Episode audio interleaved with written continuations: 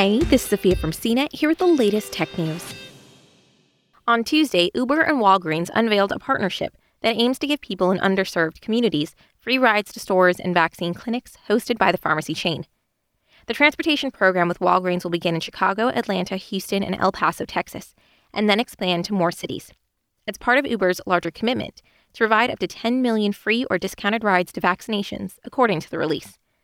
The partnership will also include ways for people to pre schedule Uber rides when they've made a Walgreens vaccine appointment and an educational program to address vaccine hesitancy.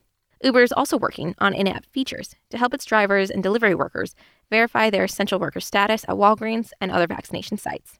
Uber CEO Dara Khosrowshahi and Rina Shah, Group Vice President of Pharmacy Operations at Walgreens, appeared on CBS this morning to discuss the partnership. During the interview, Khosrowshahi said people will need an Uber account to access free transportation to Walgreens. In January, President Joe Biden signed executive orders to ramp up COVID 19 vaccine delivery and get as many people vaccinated as possible, with the goal of seeing 100 million vaccinations in the first 100 days of his presidency. So far, roughly 42 million vaccines have been administered in the U.S., according to the Centers for Disease Control and Prevention.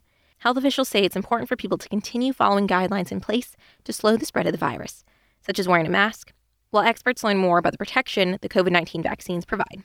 For more of the latest tech news, visit cnet.com.